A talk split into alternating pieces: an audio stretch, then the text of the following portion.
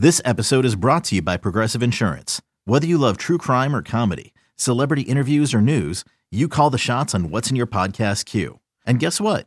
Now you can call them on your auto insurance too with the Name Your Price tool from Progressive.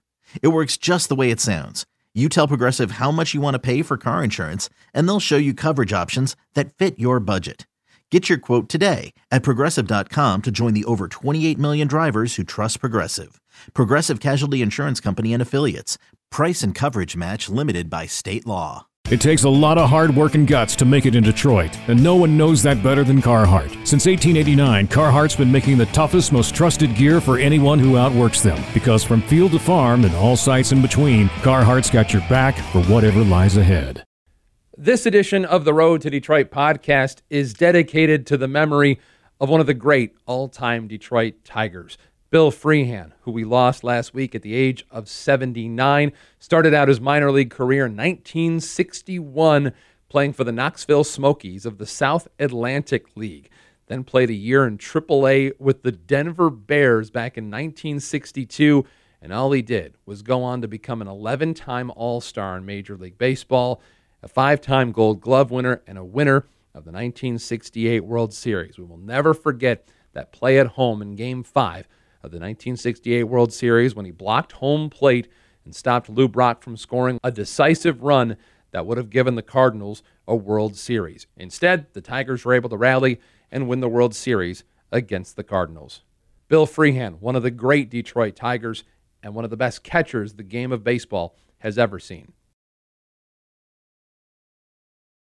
Hey, this is Beau Brieske. The Road to Detroit podcast starts right now.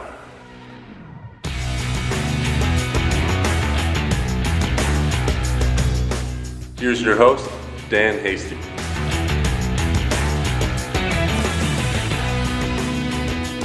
It's happening. It is happening. It is happening.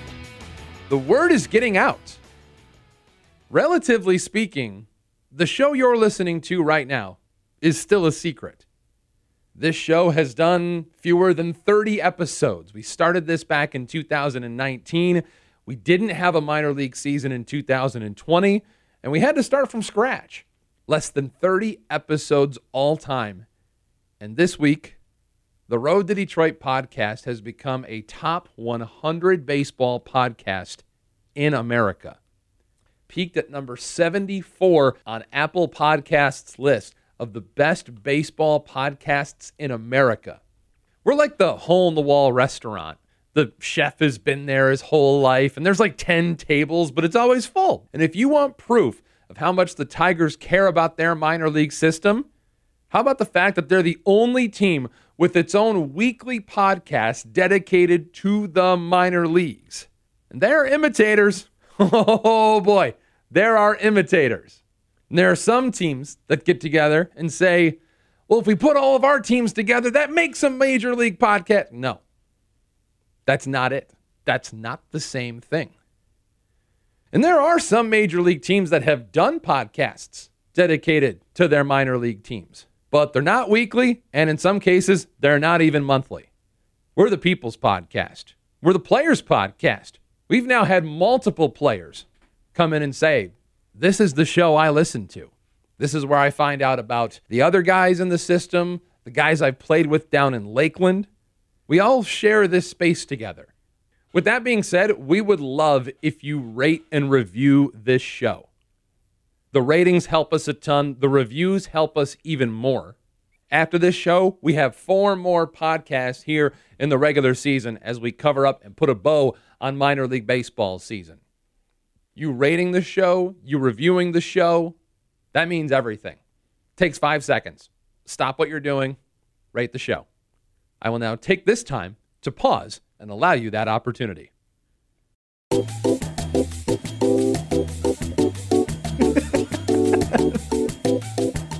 Your call is very important to us. Please hold on the line, and someone will be with you shortly. Welcome back. It's another installment of the Road to Detroit podcast presented by Carhartt. I'm Dan Hasty. That's our producer, Nate Wangler. On the show today, it's a busy one. Beau Brieske. It's about time we cheers to Beau Brieske. the Tigers' number 28 prospect has dominated in high A West Michigan and has now gotten even better in double A Erie.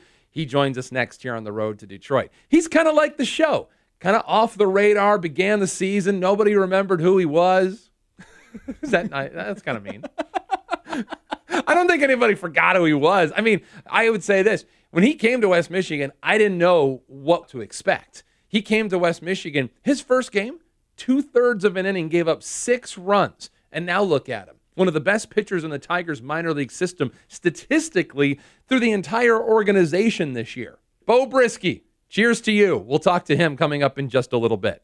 We'll also be joined by David Chadd, the Detroit Tigers assistant general manager. It is a busy day here on the Road to Detroit podcast. Let's get to the news. Well, I know we are a podcast dedicated to the minor leagues, but when something happens that's nearly unprecedented in baseball history, Dan Dickerson said it best. There have been 20,000 players that have played Major League Baseball, and only 28 of them are members of Major League Baseball's 500 home run club. One one. Fly ball right center. Deep. Got a chance! 500! Miguel Cabrera has done it! The high five to Santiago as he rounds third, and his teammates pour out of the dugout, and this crowd in Toronto on their feet. Miguel Cabrera the home run on Sunday in Toronto added his name to the list. Congratulations to Miguel Cabrera. See, that's the difference. That's the difference with the show in 2021 versus 2019. The players that we talked about in 2019 are now meshing with those big leaguers on the roster. That continues to filter farther and farther in. The players we're talking about now, just wait till next year and watch those players find their fit within the players on the current roster. We've got a lot to get to throughout the different levels of the minor leagues, but we've got a big promotion. Now, it might not be as big as when Spencer Torkelson and Riley Greene and Nate Wangler all got promoted to AAA. I didn't hear this. News to me. Yeah, did you not report?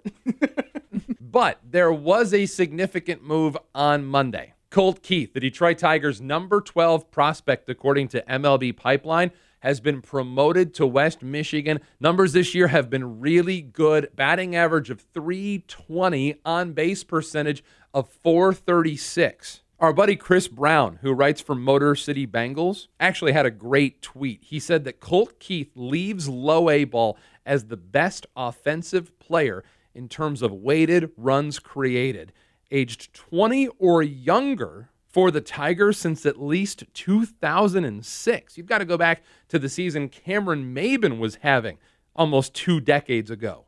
That's a really big deal. The fact that Colt Keith is coming up to West Michigan for only the final four weeks of the regular season, that's a big deal. That'll set the groundwork for next season. He has earned it with a phenomenal year in Lakeland, but that's exciting. Really looking forward to watching Colt Keith in West Michigan.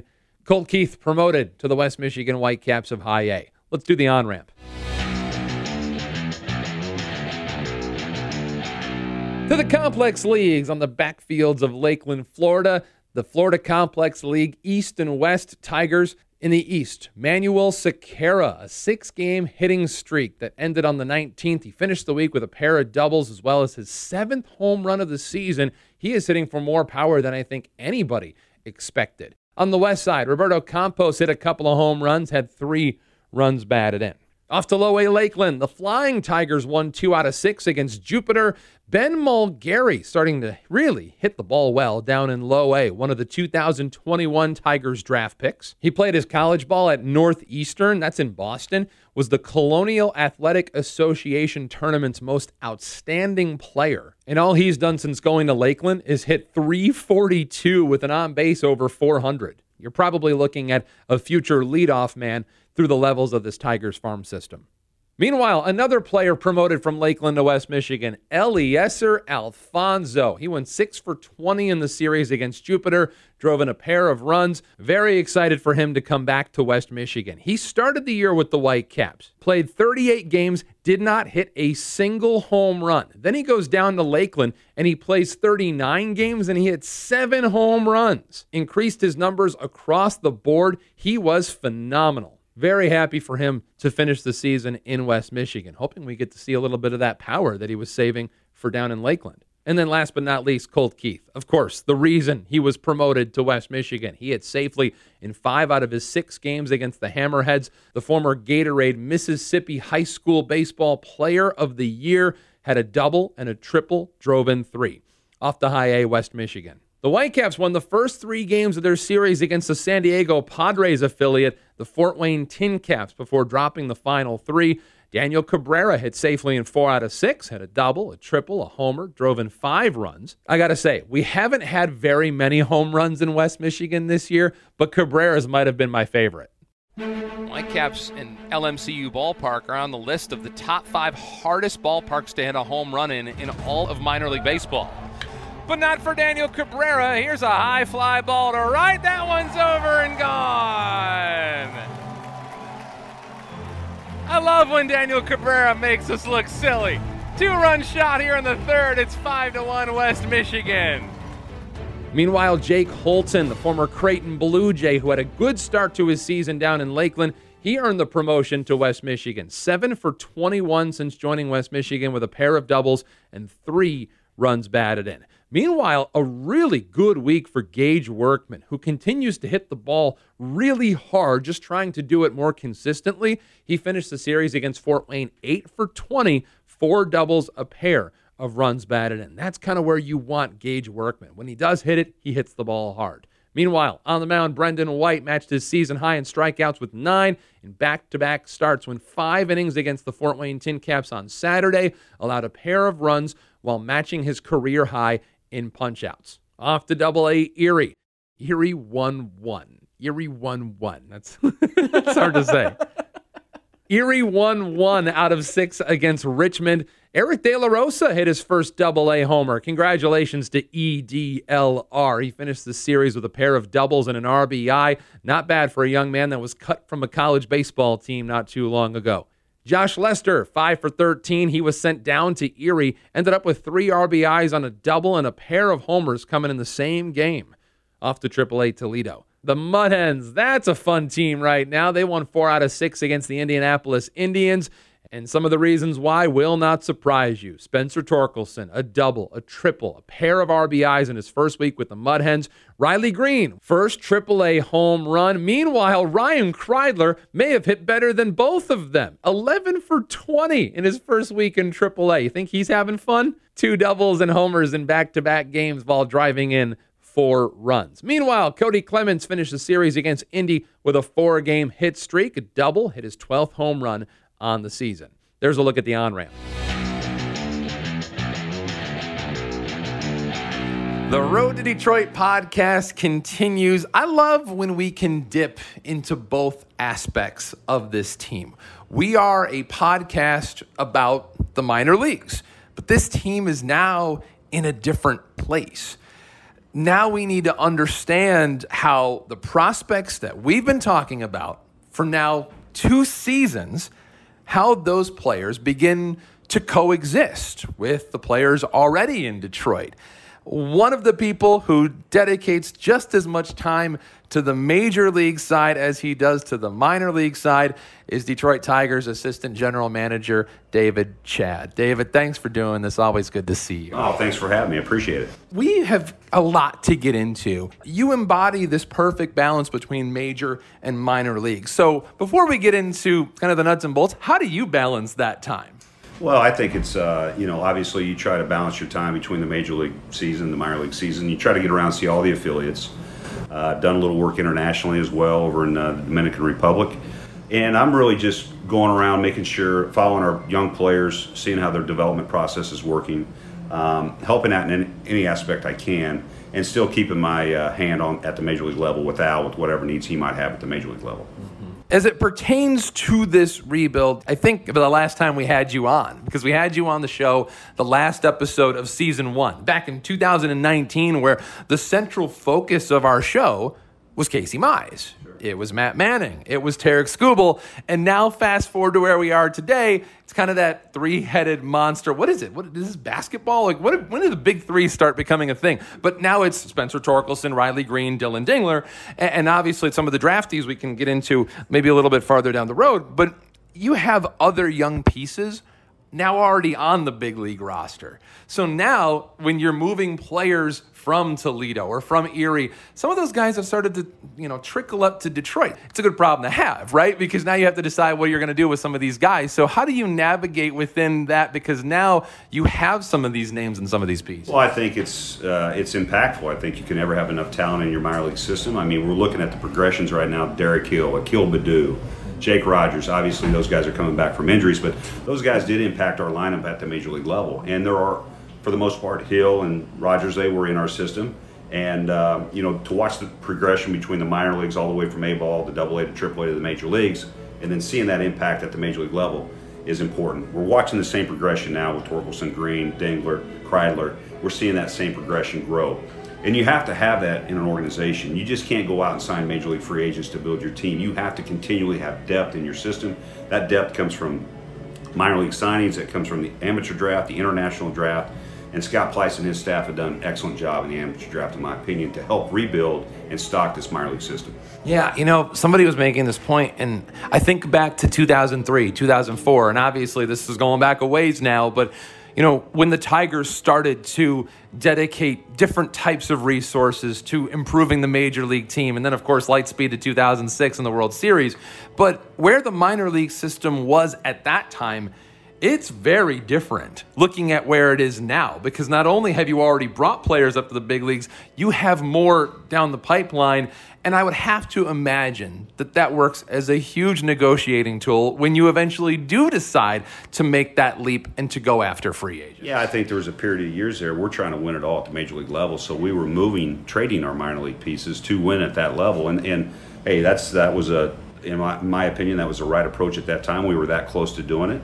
Uh, got to the World Series twice and came up short. But now, with the vision of Chris Ilitch and Al Avila, it's we're going to draft, develop, and keep. And that's what we're doing now. And then we're going to get to a point where we're going to see the Greenes, the Torkelsons, the Mize, the Skubals, the Mannings, see all these guys at the major league level where we can piece around them to go back and try to win that world championship. And that's the direction we're going in. And that's where we're heading. And I think not only at the upper levels, I'm seeing talent at the lower levels like I said, I was just over in the Dominican Republic. I see a lot of talent over there. So we're this organization is moving in the right direction, not only at the major league level but the minor league level as well. You start the season eight and 22, and then you go 50 and 43 since that time. And like we said, it's with players who are probably going to be a part of this thing as it goes into taking that next step. So let me ask you this Did you expect the big league success this year? I mean, the Tigers are not in a position to make the playoffs right now, but to have the success they have had, what aspects of this season has taken you by surprise? Well, I don't think I was surprised. Um, you know, after working the first spring training with AJ and his staff, and AJ's vision is, is he wants to win. He, he's here to win. He doesn't it doesn't matter. He wants to win game. He wants to win series. He wants to win month. And if you take care of that, you'll win over the period of time. Now you do have to have talent to win at the major league level. We all know that we feel like we're we are producing some talent that's enabling him to win with his staff, um, even with the injuries that we've sustained. But I think it all starts at the top. It's the direction at the top, and it's the leadership role that he's given our players. That hey, this is what we expect. These these are the expectations. Now we got to go out and do it. And so with the veteran players that we have around our younger players, they've instilled that as well. The Robbie Grossmans, the Jonathan Schoops, they brought that leadership into that clubhouse. Guys, Miguel Cabrera, of course, without saying that we're here to win. Baseball doesn't know how old you are or how many years you've been playing, but we're here to win and that's the mindset coming all the way from AJ all the way down. Yeah, it's kind of refreshing, especially and then to see the announcement of the extension with Jonathan Schoop, somebody who wants to be here, somebody who obviously sees the vision that you guys are seeing and understands where this thing might be headed. So, as it pertains to the big leagues, and based on what you've seen, I'm just asking for you know David Chadd's opinion here. What questions in your mind have been answered based on what we've seen from these guys this year, and maybe what questions still remain? Well, I think the the general questions that have been answered, the expectations from AJ to his players. Like I said earlier, he, his expectations that we go out and we, we, are about to win every game. Uh, there is a certain mindset in that clubhouse now that, and it's not only the position players, it's the pitchers as well. It's a coaching staff, it's the strength coaches, it's the trainers. We got to get better every day. That's the mindset that I've seen delivered since spring training. Um, guys just want to get better. We don't see ourselves as a team that, um, quite frankly, that uh, you know just going to go out and roll out the balls and, and, take a loss. We're out there to win. Um, it doesn't always end up that way with wins and losses, but you know we're trying. Um, our AJ's expectations are that we go out and we perform every night. We give everything that we have. We leave everything on the field, and that's pretty much what the players are do, doing. Talk to me about AJ because you know when it got off to that tough start, that 8 and 22. Uh, I felt like we were hearing a lot of, oh, same old, same old. But something happened. What happened? Yeah, I really can't put my finger on that, what happened. But again, I think it goes back to his expectations in the coaching, his expectations of his coaches, the coaches' expectations of the players, AJ's expectations of the players. And that's that we're, we're here to win. And uh, it doesn't matter who we're playing or when we're playing them, we're here to win. And so I, we did get off to a tough start, and you know, we, we rode that storm a little bit and we, we got better and then we suffered some injuries. We're getting some players back that I think can help us. And, you know, we're just, he just, we show up every day playing, play the game to win and uh, minimize our mistakes on the field and good things will happen. There was a former GM in Major League Baseball that once told me, I, I think I asked him, if you had the choice between having the best pitcher on the field or on the mound that day or the best hitter in a particular ball game, which one would you choose? And they said, Give me the best pitcher. Because if I have the best pitcher, I know beyond a shadow of a doubt that I have a chance to win that day. Well, Chris Fetter has been taking guys who have been looking for success through their minor league and even sometimes a major league career and finding a way to squeeze a lot of toothpaste out of that tube and has been creating value and has been finding a chance to get these guys success. What is it about Chris Fetter that has enabled him to do that? I think the strength of Chris is that he can relate to the young pitcher as well as a veteran pitcher. The Michael Fulmers, the Casey Mizes, he can relate to both.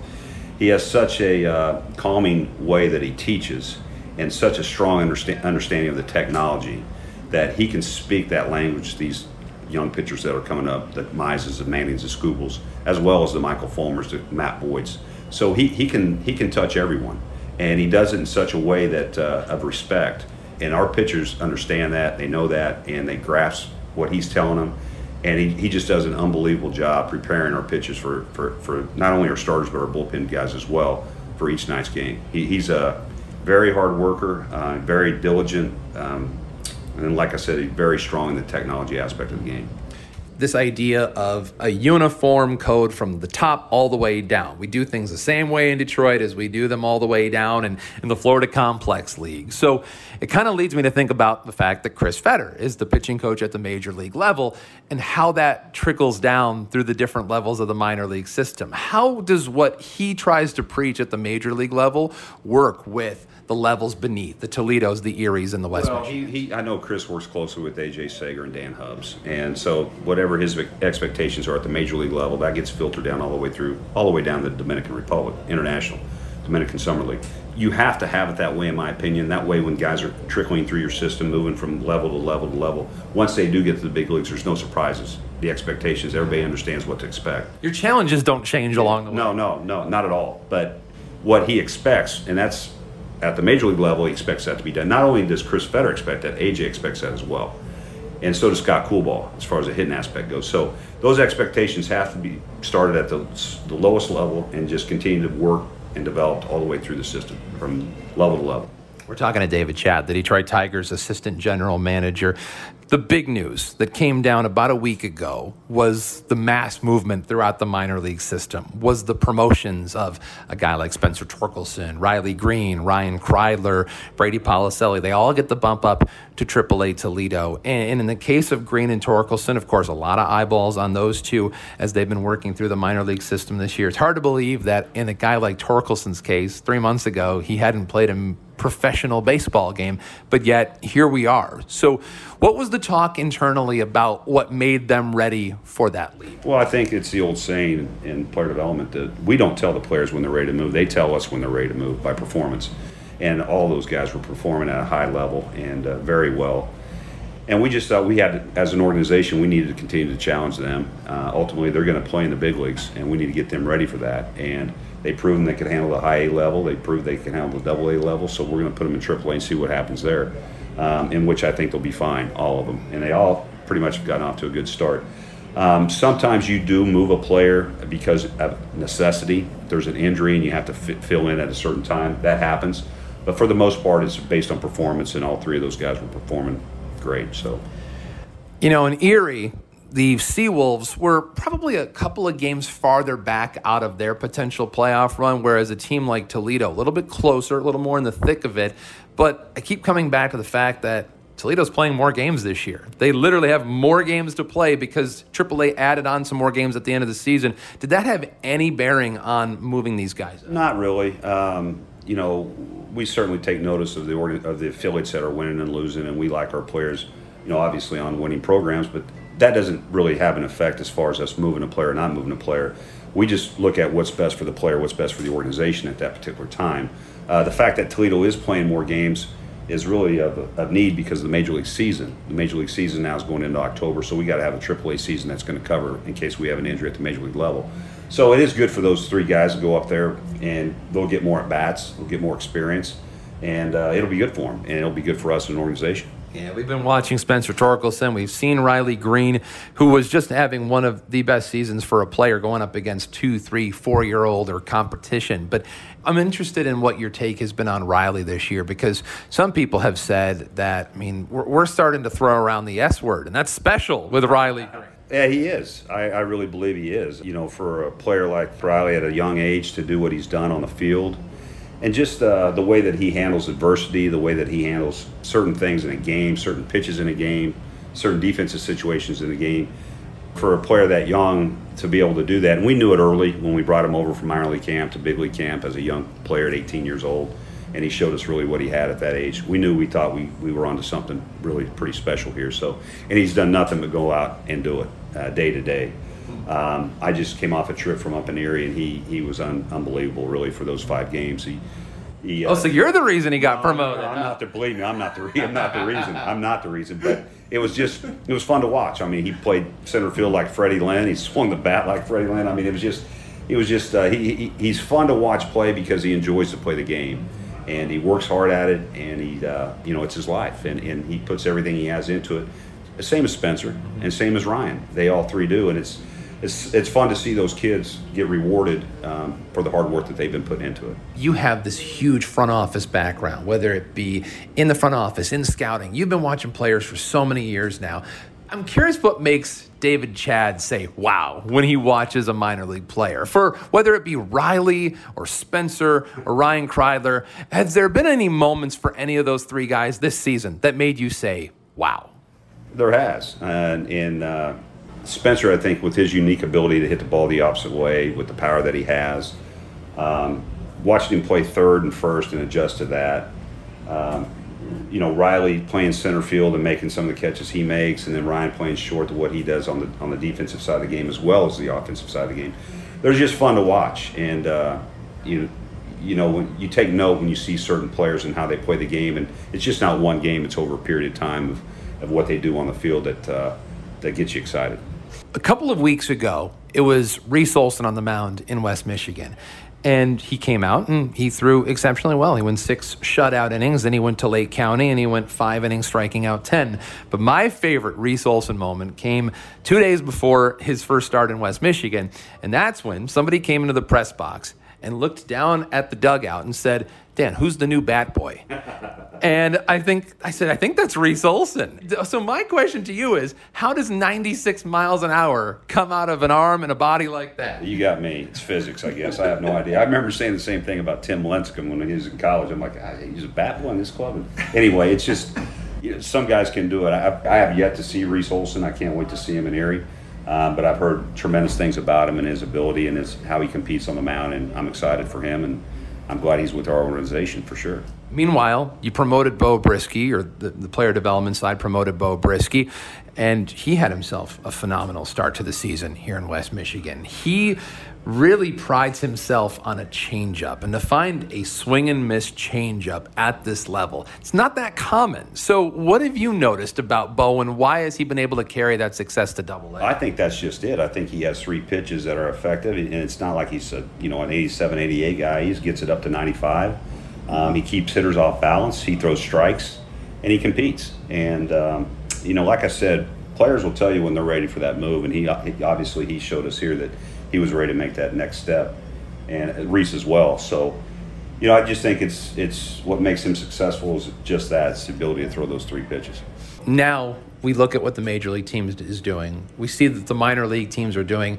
The Toledo team is just must see right now. So when we turn the page on this year, and maybe when we're five, ten years down the road, what do you think we'll look back on this 2021 season and say, 2021 did this in the long scope of things for the Tigers rebuild? I think a big improvement, a successful uh, improvement at the major league level. Um, I think we we have seen big improvements at the minor league level. I think their national publications somewhere at some of us have somewhere as high as three, as low as six. Um, so I think the 2021 season's bright, um, and I think a lot of that has to do with our manager at the major league level. I think he just he set a different tone for the organization when he came here, and the expectation is develop and win, and uh, that's what we're doing. David Chadd, the Detroit Tigers assistant general manager. It is fun to be having fun again. Watching this major league team do what they've done this year, it's been a breath of fresh air, and I know you've enjoyed every second of it as well. Thank you very much for joining us here on the road to Detroit. Thank you. Appreciate it. That is David Chadd right here on the road to Detroit. It's now time for best in class. Of all the players in the Tigers minor league system, this one made the most noise. He was also making some noise on this podcast last week. We've ever seen. Here's one hit in the air, deep right center. Way back Alaba at the wall, and it is gone. Wow, that one kept going. Kreidler has his second home run in two days. Ryan Kreidler officially making AAA look like a video game. He went 11 for 20. For those of you at home, that's a 550 batting average with a 609 on base percentage. It's okay if the numbers don't stay that high the rest of the season, but what an opening week for the Toledo Mudhens for Ryan Kreidler. He was on another level this week. On top of that, when we talked to Ryan last week, he was rated the Tigers' number 19 prospect. And then during this past week, MLB Pipeline updated their rankings, and now Ryan Kreidler has become a Tigers top 10 prospect. He currently rates at number 10. We talked to Greg Gania of the Erie Seawolves radio network. He said Ryan Kreidler was the best defensive shortstop he had ever seen during his time in Erie. So if he's playing defense at that level and he's hitting the baseball the way he has been, and look, it's inevitable AAA pitchers will start to adjust, but Jim Leyland told us this a while ago. He said, if you can hack it at double A, you're probably going to the big leagues. That jump from high A to double A is considered to be the hardest one in the system. Well, Ryan Kreidler never played A ball. He only played short season. And look at him now. He's found a way to not only have success in Erie, but he's found a way to increase and add to it as he's gone to AAA Toledo. Not too shabby for the former UCLA Bruin and fourth round pick of the Tigers back in 2019. Congratulations to Ryan Kreidler. He's a two time winner of this year's Best in Class award. So, Ryan Kreidler, a lot of cried lights in Toledo this past week. He's the winner of Best in Class. And now, Nate Wangler, fresh after returning from Australia and hand delivering last week's Rosa to Jack O'Loughlin, is back this week after racking up a lot of bills and frequent flyer miles. Who's this week's Rosa winner? You won't believe where I get to go this week. Lansing, Michigan. Yay. Yay.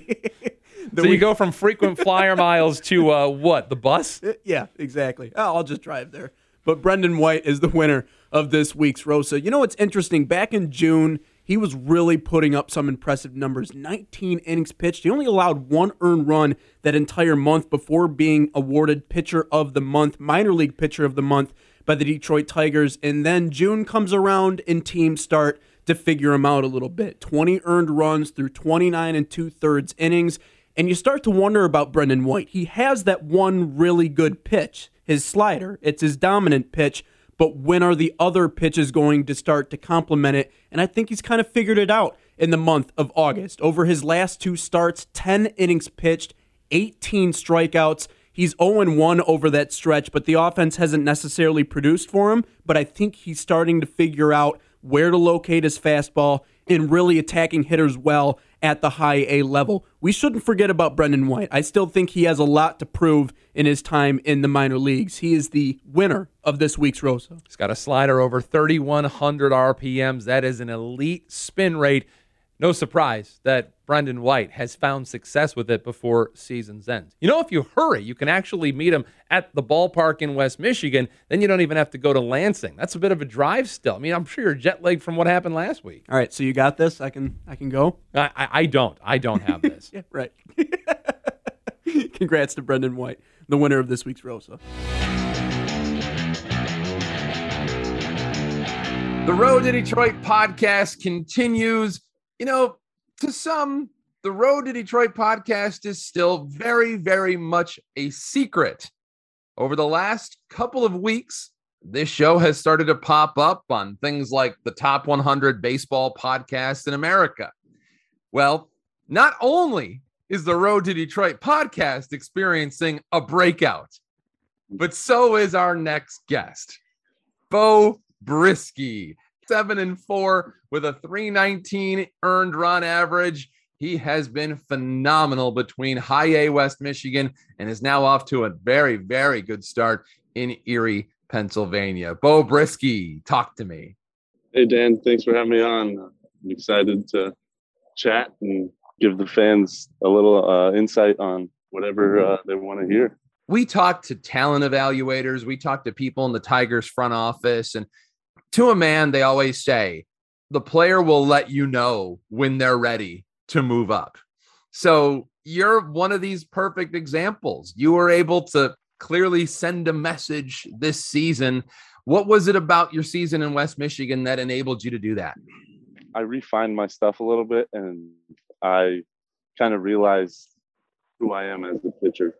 And I started being really aggressive trusting myself, refining as I go. So learning from my mistakes and then trying to sharpen it, sharpen everything up each each week as I prepare for each start.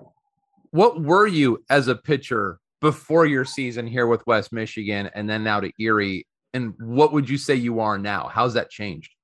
The draft version of me, like right after the draft, is uh, my first half season of pro ball. I would say that I was I was raw as a pitcher throwing hard to, to put me kind of on the radar to even get drafted. So at the time, it was a lot of just throwing heaters. Um, obviously, still trying to hit corners and whatnot, but it just wasn't the same approach as being a pitcher that I feel like I have now. Yeah, I said just becoming more of a pitcher, and then obviously my stuff getting a little bit better as well. Beau, is there a police chase going on by you right now? Are you in trouble? Yeah, there was. There was. I didn't see I anything. wasn't paying attention to it though. Yeah. All right. So now you end up going to double A, and we'll get into that in a minute. But in our opinion, one of the reasons that you're up there, and there were a number of starts that could have easily considered to be your case to move up, but one of your very last starts with West Michigan, a complete game shutout. Seven innings, part of a 5 nothing win over Fort Wayne, just two hits, two walks, nine strikeouts to tie your career high. And then the very next game, which was part of a double header. So you pitched the first game, then your team went out, your bullpen went out and threw a no hitter. Yeah. So what's better, a seven inning no no or a 14 inning two hitter? That's a good question. Um, I'm, I'm going to have to go with a no no just because no nos are pretty cool. And I actually have thrown one no no. It was in middle school, but um, at this level, a no no is pretty special. So, especially when it's multiple guys, because that's multiple guys coming in and being sharp, which is impressive to me. Is there a best game you've ever pitched that immediately comes to mind for you? And I don't know if that's in West Michigan or if that's in middle school, but is there a best game you'd say you've ever pitched? Hmm. it's honestly hard for me to argue against that game that you were just uh, talking about because I feel like I'm the best I've ever been as a pitcher, and uh, that was my best game as of late. So it's hard for me to say that that's not it. But uh, there's there's a few other games that like that no hitter in middle school. It's hard for me to say that that wasn't my best game as a pitcher, but I had a 15 strikeout game in, in college that was pretty good, but I still actually gave up a few runs. I don't think that was. I, am gonna have to go with the, the one against Fort Wayne. We're talking to Beau Brieske. So you talked about being essentially the best version of yourself right now. What has been the big change for you this season? Has it been physical? Has it been mental? Or has it been both? And who's helped you do it? Uh, I, th- I think it has been both physical and mental. And physically, I feel like I've, I've gained a lot better understanding of my body and my mechanics, and also just became a better athlete during the the COVID off year. Uh, I'd give a lot of credit to my the guy that I trained with uh, back home, Benjamin Williams, and then the the pitching coach that I work with back uh, back home, John Huizenga has also helped a lot with mentality as a pitcher leading up to this year. And then once I got here, uh, Willie Blair helped me a ton as far as refining my arsenal and kind of knowing how to use it and when to use my pitches to lead to the most success. What is your favorite pitch to throw? Uh, my favorite pitch to throw is probably a guess it depends on the situation, but uh, probably a, a clean four seam fastball right on the corner. I don't really think that there's there's there's not really much you can do to that as a hitter with that as a hitter, and if you're throwing that consistently uh, as a pitcher, you're probably gonna have a good day. Somebody said to me when they saw you pitch the first time in West Michigan, they said it is rare to see somebody so young and at this level with this good of a changeup. And personally, I think that that might have been your ticket into getting yourself here as an established prospect here in the Tigers organization. I think you already were one. I think it just now is people are starting to catch up. But I mm-hmm. think the changeup is a really, really hard pitch to refine, but you're somehow doing that. So tell me about that pitch and then what you do to feed off of it.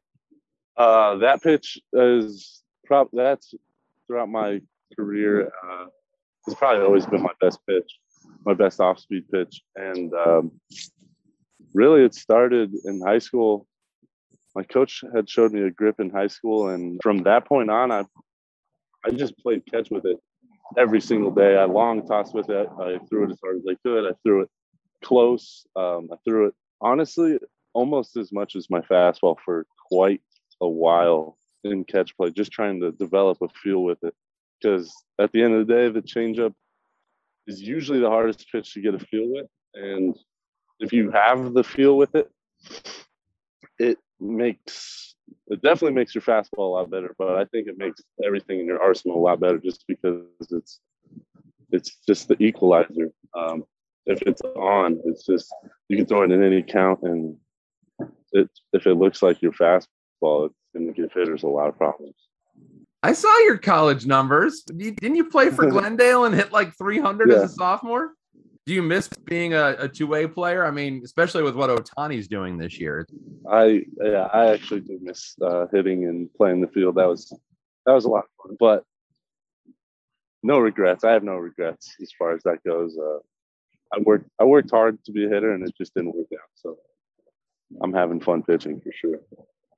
We're talking with Beau Brieske. So, talk to me about the differences between West Michigan and Erie. How have you adjusted to Double A? It's similar, but obviously a little bit different as far as can't make if you make mistakes, you're gonna get hit, and it's probably gonna be a little bit more damage done. Is, is the biggest thing that I've noticed. Uh, if you leave stuff middle and you're predictable, especially, you're you're gonna get punished for it. And then other than that, it's probably guys are spinning on put away pitches a little bit more often. So you got to be think you just need to command the ball a little bit better. Um, and then set, make sure that you're uh, not predictable, like I said, because if you fall into a, a pattern, then you're going to get punished as well. But overall, I feel like um, if you go out and execute your game plan and pitch to your strengths, I, you're gonna you're gonna do well pretty much anywhere you go. Beau Brieske spent the majority of his season in West Michigan in 2021, six and three, a 345 ERA. And all he's done is go to Erie and lower that ERA by a run. It's now a 245 earned run average. You were selected in the 27th round back in 2019. And truth be mm-hmm. told, I don't know if we've ever had a former 27th round pick on this podcast, you know? So we, we, we get the chance to talk to a lot of high draft picks. Mm-hmm. So, in mm-hmm. talking to you, I think you've got an interesting perspective on what it's like when you just need that opportunity, when you're just looking mm-hmm. for someone to call your name. What are the challenges associated with being somebody picked later in the draft as opposed to earlier?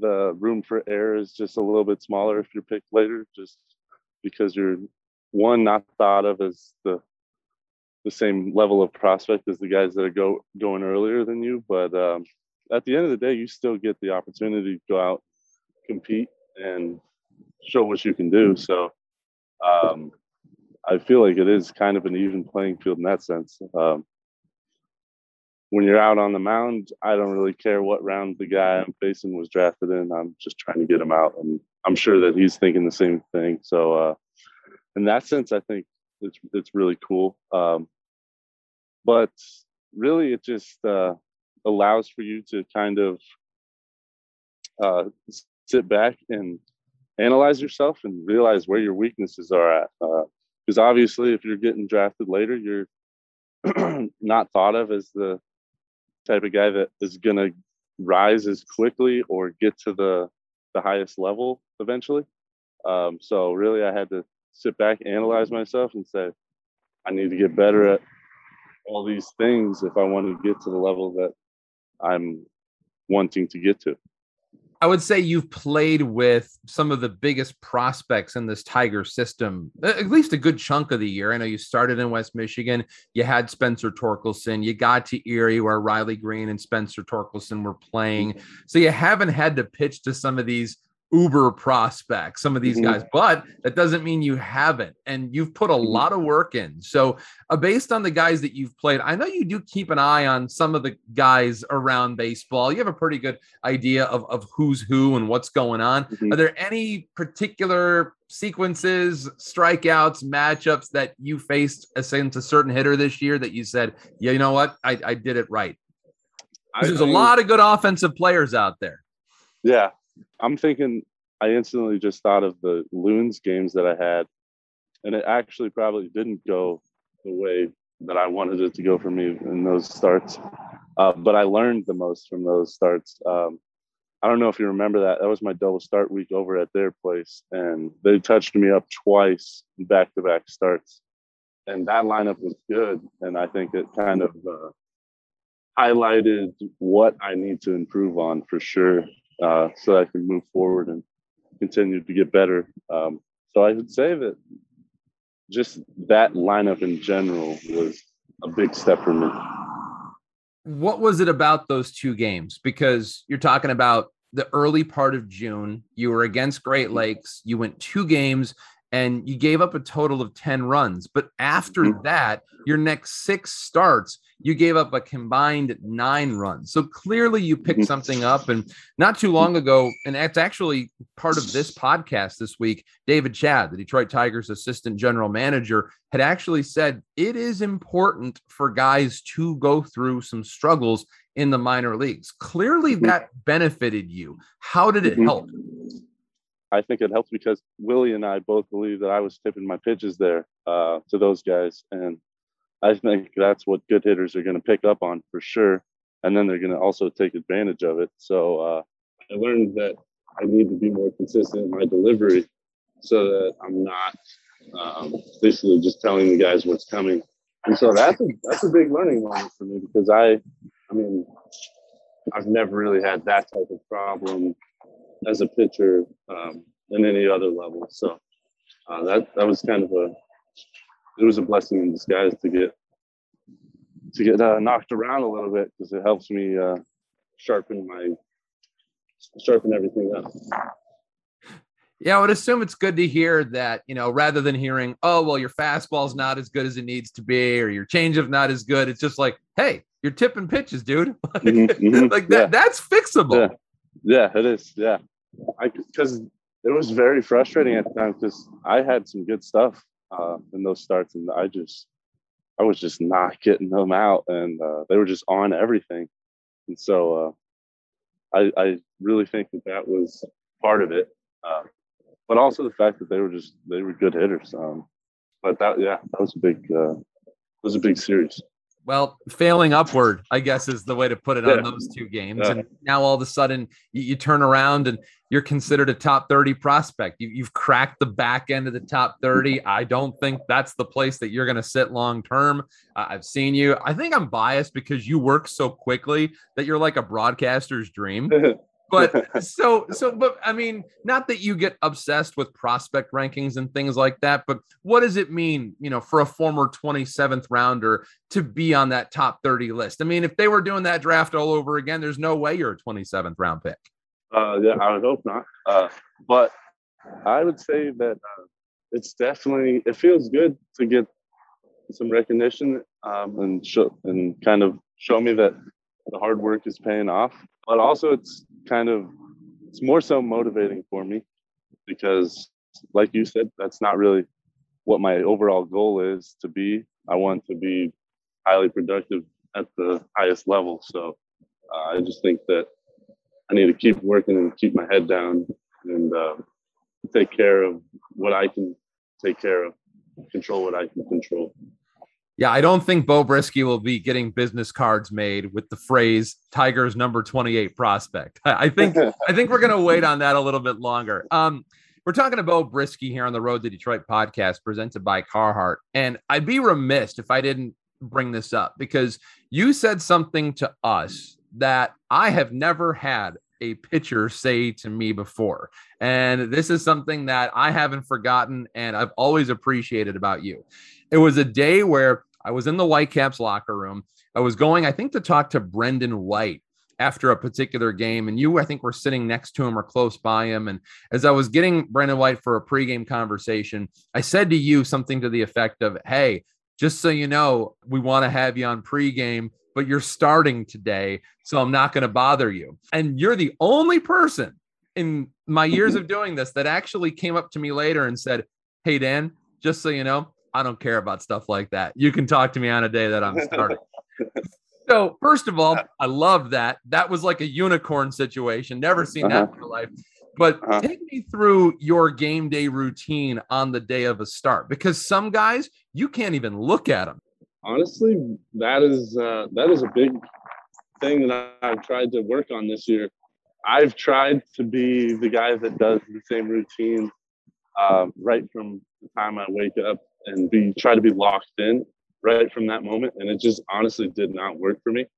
I think it is more beneficial for me to wake up and just take it like it's another day, uh, be loose. Um, and then when the time comes for me to lock in, it's easier for me to kind of t- like switch that gear. Um, uh, it's kind of tiring for me to be locked in from the get go. So that's kind of just um, part of my plan is to be loose and just kind of take the day as it comes to me. Uh, so if there's an interview that that morning, then that's all right. Um, but at the end of the day, I will be ready for when I go out on the field and get ready for my start. That is refreshing on every level. And again, if you're going to waste energy, do it on the mound. Don't do it before you're starting. Yeah, yeah. I learned that lesson the hard way. Yep. Yep. Again, a- another reason failing upward, right? I mean, this is what this whole process is, this whole development is. And you are an example of it as much as anybody. Beau Brieske, I'm so happy for you. We're all rooting for you. It's been a phenomenal year. Very excited to see what next year brings and obviously the seasons ahead. Beau Brieske, thank you very much for joining us here on the Road to Detroit podcast. Thank you very much for having me, Dan. It was, uh, it was a fun interview. Thank you. It's now time for the road ahead. Lakeland's off to Dunedin for a six day, seven game series against the Blue Jays. They've got a lot of the new 2021 MLB draft picks there, which is making Lakeland an interesting watch. While West Michigan, they take off to the state's capital for a six game series against the Lansing Lugnuts. Erie's on the road as well. They take on Bowie for the next six days against the Bay Sox, and Toledo hosts St. Paul for a six game set. Going to be fun watching Toledo over the next couple of weeks as they finish out their season. They have a few extra games this year. Major League Baseball added some games to the AAA schedule. So, guess what? When all the other teams are done, Lakeland, West Michigan, Erie, we get bonus baseball for the Mud Hens, which means we get more Riley Greene, we get more Spencer Torkelson, we get more Ryan Kreidler, and you love to see it. I don't think anybody will have any problems with that. That's a look at the road ahead. Huge thanks this week to Beau Brieske. To Beau Brieske. Cheers. Beau Brieske joining us here on this edition of The Road to Detroit. I love the fact that Beau just doesn't overthink it. When we talk to him about his pre start routine and how he thinks about every game, the day of game, and how he tries to put it all together, he honestly just doesn't want to overthink it. And that's something that, you know, this game, you don't even want to think that much. No thinking. Beau Brieske hasn't overthought it, and he has shined in the Tigers minor league system this year. And also a huge thanks to David Chadd. Nobody else can blend the major and minor leagues together and allow us to understand how these two entities can coexist with one another. I think David Chadd was fantastic. That's all for this week here on the Road to Detroit podcast presented by Carhartt. For our producer, Nate Wangler, I'm Dan Hasty. And until next week. See ya!